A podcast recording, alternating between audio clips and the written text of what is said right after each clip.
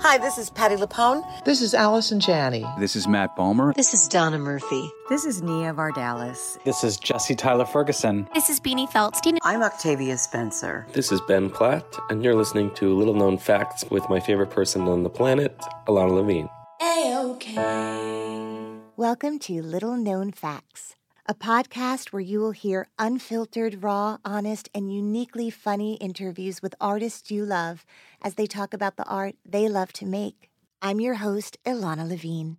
Hey, I heard you needed inspiration. He's Ilana and friends with some revelations. Little known back to the day.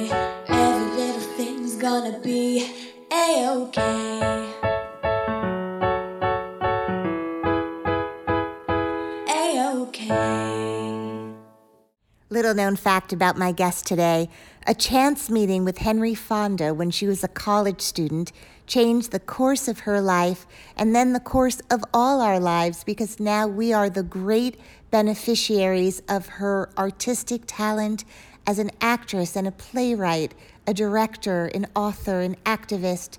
Welcome the extraordinary Regina Taylor to the podcast. A-OK.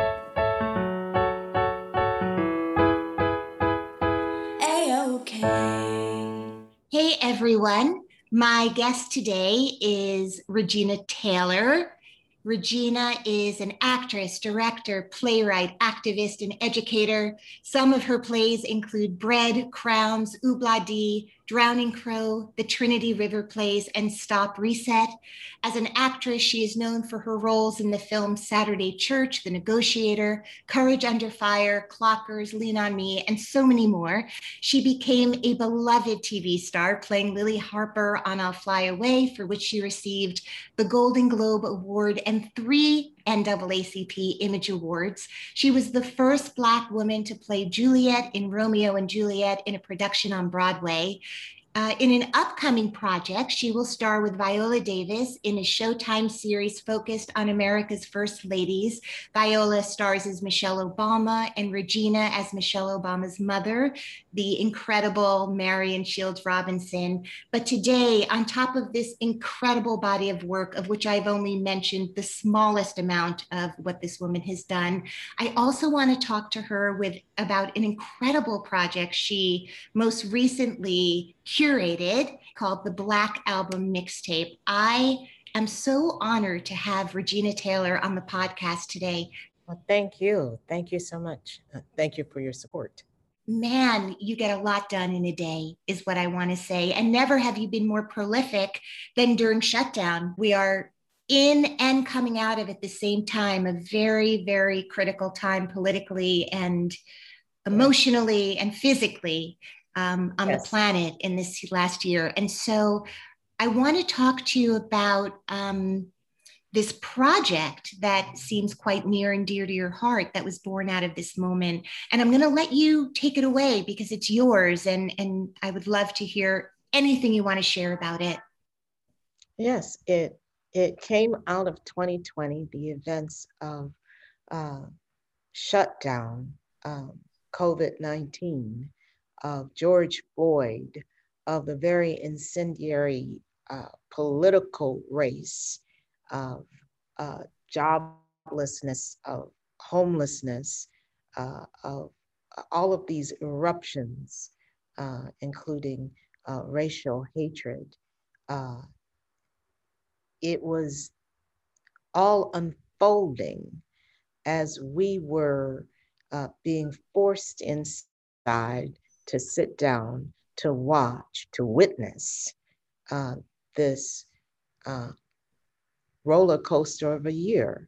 Uh, but not only to witness, to, to steep in it, to see how we got here, look back to see how we got here to this moment in time, uh, and how we might move forward, uh, changing directions, but whatever it is, whatever direction towards a, a better future became the question. Mm-hmm. So, uh, with that, uh, thinking, uh, steeping in it, and wanting to take action, uh, one thing I did was to uh, write a play called The Black Album Resistance 2020, what it is to be contemplating what it is to be Black in 2020.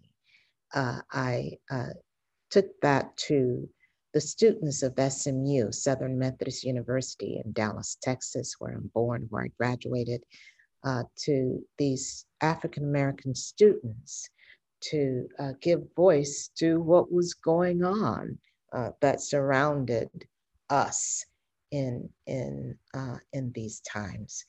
Uh, that became then uh, something I created online, rehearsed online, presented online, uh, because trying to meet the challenge of how we continue to connect to audiences in these times, connect to individuals. How do we how do we speak what we need to say uh, in, in these times uh, and have it be heard. Uh, that then led to uh, the initiative with SMU of the Black Album mixtape. Uh, it was to turn over these issues, um, these topics to the students uh, for them to create their own pieces. and not only in, in the realm of the arts, so uh, visual uh, to uh, create something uh, musically, uh, a dance uh, movement piece, but also to, to open it up to various disciplines. And if it was a student who's studying law about voting rights that are being challenged or uh, uh, a student who's who's uh, studying medicine to think about the changes in the industry uh, over the last year. Uh, how do you reflect on these things? Uh, how do you uh, talk about uh, why African Americans, people of color, are afraid of COVID 19 shots, vaccines? that takes you to history so to open it up across the board, different fields for people to express themselves any way they want to. So there uh, wasn't a specific prompt. They could do whatever they wanted that reflected where they were in in space and time on the day they created the thing. Exactly. Okay. Yeah. Yeah. Uh, some were given prompts. Some were, you know, uh, what what's on your mind, mm-hmm. uh, what's on your heart. How do you need to express yourself? Uh, was was what was uh, given, uh, the offer, and people responded. Uh, it was then uh, not only for students, it was for faculty, it was for community, friends, and that grew to be across this country. Uh, people responding on this platform. Uh, they were given an invite, a call, and, and a response. Uh, and, and the response was quite overwhelming in terms of what people had to say and how they said it um, we, uh, at the end of this, a year later, uh, which was uh, this past week, um, did a block party, online block party celebrating all of the collaborations that we had across the country. Uh, and wow. that was quite exciting to uh, take a look back on the conversations that were had. And with the Black Album tape, I had uh, I had initiated some conversations, roundtables, and some dinners, virtual dinners uh, that I called the uh, Black Bone China dinners, uh, where people gathered from different cities. Uh, we delivered blackened food uh, uh, on blackened plates and had these essential conversations about how we got here, who we are now, and that the conversations were inclusive, uh, multi layered, multi dimensional, as is uh, uh, our, our Black gazes on, on the world that we live on. Live in right so now. how can people is it something that's available for viewing yes. to the public okay yes. so we can all take part and and enjoy or yes. experience the pieces? The Black Album Mixtape.com. That's yes. where it lives. That is the platform. Yes. That is so incredible. I imagine you had hundreds of submissions and if not more, um, and to sit and spend time to both curate and yes ingest all that work must have been must be so powerful. I, when I went back and looked at all of the things I've had the privilege of seeing you in, I remember I'll Fly Away. Mm. I remember in particular an episode where your character uh, went on the Freedom March. And that episode in particular has stayed with me. What is it, 20 years later? I hmm. mean, right? When when when were you Lily Harper? What years yeah. of your life was that? 1991, 1992. Yes. Okay. Um, and then I think like Denzel Washington, Sidney Poitier, um, Delroy Lindo, I mean, the leading men that you've had, and then Viola, the leading women in your life. I mean, you're just making yes. work in such great company. Oh, thank you. I'm very excited about uh, this present project. Have you started? Yes, yes. I am, tell us. Here. What can you tell us? I'm here in Atlanta, Georgia right now. Okay. Uh, filming uh, First Lady uh, with uh, Viola Davis starring as Michelle Obama. Uh, and I am playing Marion Robinson, her mother. Uh, and you go through uh, this, uh, and you know, I love Viola Davis and I love Michelle Obama. So it's it's all great and wonderful. And to play Miss Robinson is is a joy. this iconic figure who I've admired so much, uh, so beautiful, graceful, uh, this, this quiet uh, dignity and strength, uh, and all these other um, colors in between uh, that uh, I get to play her is, is amazing to me. it's, a, it's a great life. Yeah. Well, where are you in the process? Are you just beginning? How long have you been shooting? Uh, yes, uh, I'm. I'm just beginning. This is my second weekend. Okay. A great um, uh, the storyline of of uh, Michelle Obama uh, and uh, Mr. Obama, Mr. President Obama, their story of how they met, how they are as a couple, the the solidity of of, of their marriage, what that's based on, and how they raised their children. The fact that they brought uh, the grandma to the White House with them uh, to keep that stability in terms of family, uh, that tribe. It takes a village uh, in terms of, of, raising and passing on uh, that which is important in terms of, of family strength and unity. Uh, all of that is is quite stunning in the revealing of that. Uh, and I'm, I'm really privileged to work on this piece. You have spoken a lot about your own mother in mm-hmm. previous interviews and her influence on your own journey as a human, obviously, but also as an artist. Yes. And I wonder if you, speaking of mothers, powerful, beautiful mothers, can you talk a little bit about your origin story as an artist and where that intersects with your mom? And what was your mother's name? Leonelle. Leonelle Taylor uh, is an artist, and she taught me to be an artist from a very early age, maybe four years old, being on the floor with crayons and, and construction paper, creating my own children's books. So even before I even thought I might be, I was uh, creating.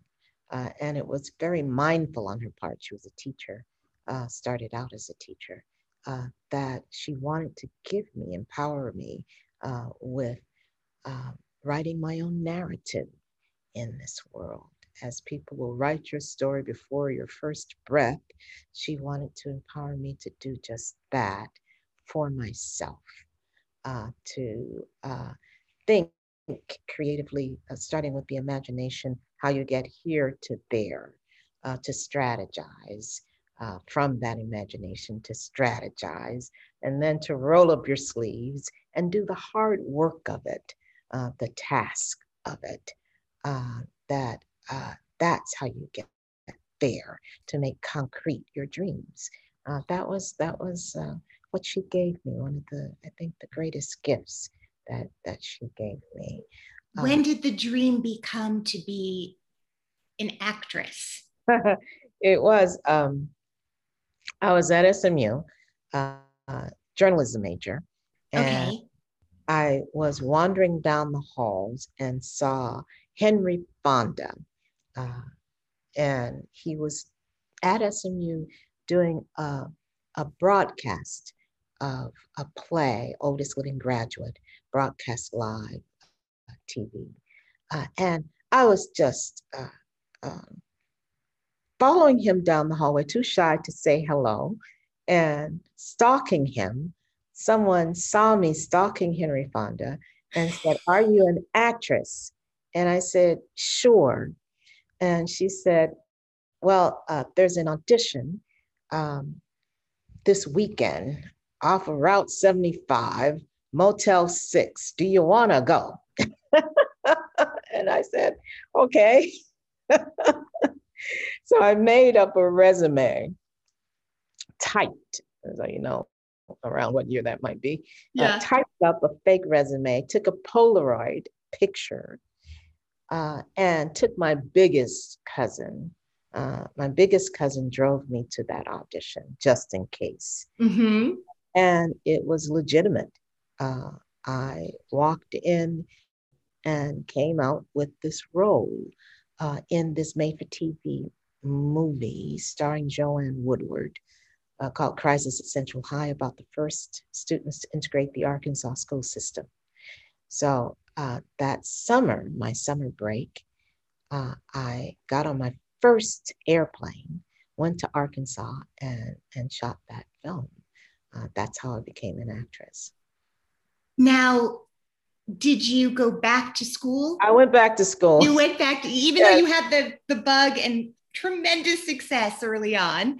Um, so you finish, you get a degree, and do you then yes. pivot from journalism to, uh, uh, to the acting program? Yeah. Uh, yes, it was when I got back. Uh, got back. Uh, yes, I became a full fledged uh, acting major and continued my studies and learned how actually learned how to. I had some some uh, good instincts, some raw good material, uh, but really actually honed in on the craft.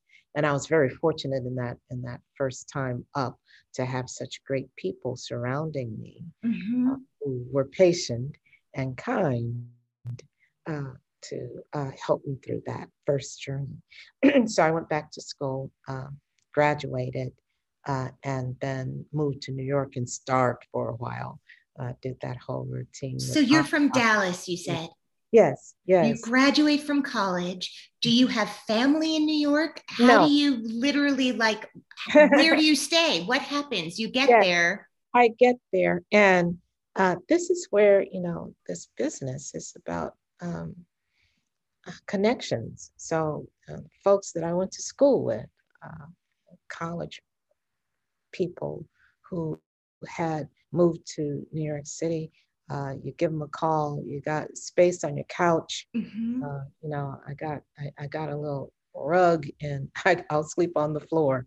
Uh, uh, a little little bag or something, you know, uh, or you know, you you uh, do roomies with you know, four four people in a, a two room apartment uh, type of thing, and and are you getting Backstage magazine and looking for auditions backstage. and showing up? Do you remember Backstage? Oh my gosh, yes.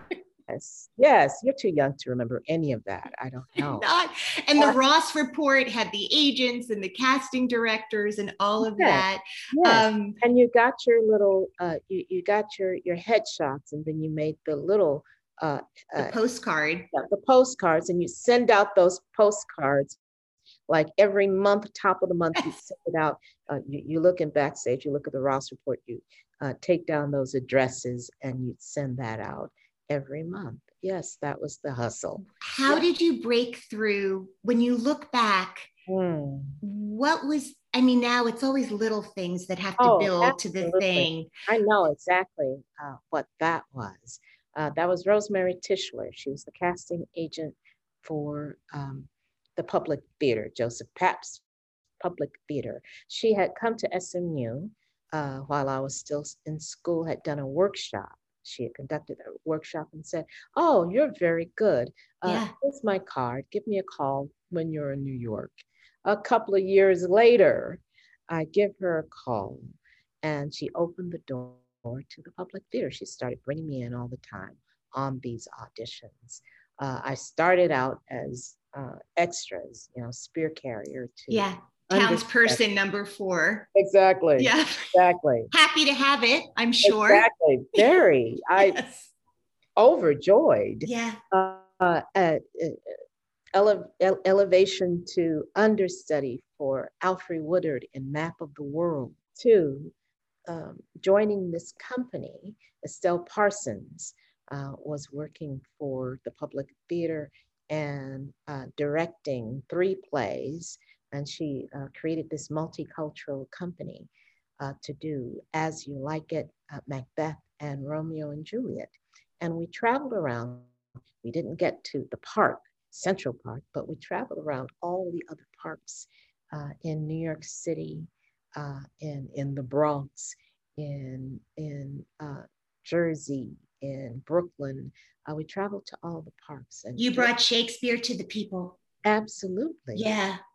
Absolutely. And during that time, I started out with small roles, and and and then uh, I was so committed. I uh, so committed to each and every one, and so happy uh, that I was working for Joseph Papp at at the Public Theater. I would like um, after rehearsal, I would rehearse my lines, and in uh, as I was as I was working my way through. Uh, one of the one of the first pieces, one of the first characters I played uh, was Peter in Romeo and Juliet. One line, "Hang 'em, Jack," and I rehearsed afterwards. "Hang 'em, Jack." I'd stay. I'd stay after rehearsal. Right. Hang 'em, Jack. Hang 'em, Jack. You have to try to see the exact, you know, how to best, because I was committed Yes. Everything. Uh, there are no small roles, they say. Uh, and I noticed one day as I was going through my whatever version of Hang 'em Jack that I smelled the cigar, smelled uh, coming from uh, the rafters. And I looked up and it was Joseph Papp. Wow. Sometimes you find him in a corner or above, just surveying. Uh, and he was watching this child uh, up in here after rehearsal, uh, doing her lines uh, so that she Her line. her line. Her really half a line in a way. But yes. Yes. That's a line. That was a whole line. That's right, baby. Yeah. and I, I think he was impressed. Uh, and he was very encouraging uh, in, in terms of, of um, going from um, that role to uh, other other roles in the other pieces, uh, which number three in Macbeth to uh, Celia and As You Like It to uh, as we were traveling through. By the time uh, we got to uh, then our, our destination a year later was the Belasco Theater, Broadway. And by that time, I was doing Juliet. Uh, so I was the first African American woman to play Juliet on Broadway. What did that mean to you? Uh, that meant uh, a lot of rehearsal after Yeah. after Yeah, rehearsal. not just hang 'em Jack. uh, I was very, I was deeply honored. Mhm. I, I, I couldn't believe it, deeply honored, uh, felt a great responsibility in uh, really, uh, again, committing to that, that role. It was that uh, during that time, uh, I would get people afterwards talk to me, different ages, saying, "Oh, I never imagined uh, Juliet is black. Uh, I see her. I, I see her uh, mm. with you." Uh, from um, uh, younger people to older people, to be able to do that role on Broadway was a turning point in terms of my career. And you know, one one thing leads to the other. Did your mom get to see you play Juliet? No, no, she did not get to see me play Juliet. Uh, she did get, get to see me play other roles. Yes. So she was aware oh, of what you had accomplished. Uh, she definitely knew. Yes, and she was very proud. Yes. Yeah. She was my first cheerleader, first yeah. cheerleader. So uh, she did encourage me to uh, take chances, uh, to uh, follow your heart, follow your dreams, and to live a creative life. I think about your mom encouraging you to write children's books. And then not only were you Juliet on Broadway, your play was on Broadway. I mean, in theaters all over America, constantly every day, there's there's a Regina Taylor play being done. But the idea that you have been able to not just persevere, but triumph in every lane you go down. Um, and the number of opportunities you give other people and the doors you open for other people constantly as a writer, as a director, as an activist, as a human. Um, what a legacy. I love uh, the back and forth from actor to writer to to directing uh, to teaching. Yes before I let you go, uh, is there a little known fact that you can share about yourself that pops into your head? Oh, uh, I think uh, what I do is to be of service. Uh, it is uh, very much to be of service, to do things that have purpose, uh, that bring some light, is, is what I enjoy doing very much what a joy to speak with you today. And uh, the mixtape, um, if you could say one more time the the the web the, address, yeah. The Black Album Mixtape dot. Okay, the Black Album Mixtape.com. And thank you, Ms. Taylor, for spending time with us today. What an honor. Thank you. It's a pleasure.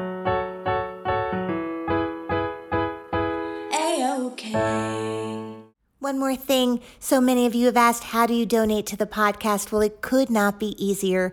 Just go to littleknownfactspodcast.com slash donations. Instructions are clearly laid out, and I'm so grateful to you in advance for any donation you choose to make.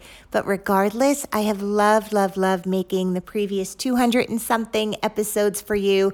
I can't wait to make 200 more. I wish you a beautiful day. Stay healthy, be safe.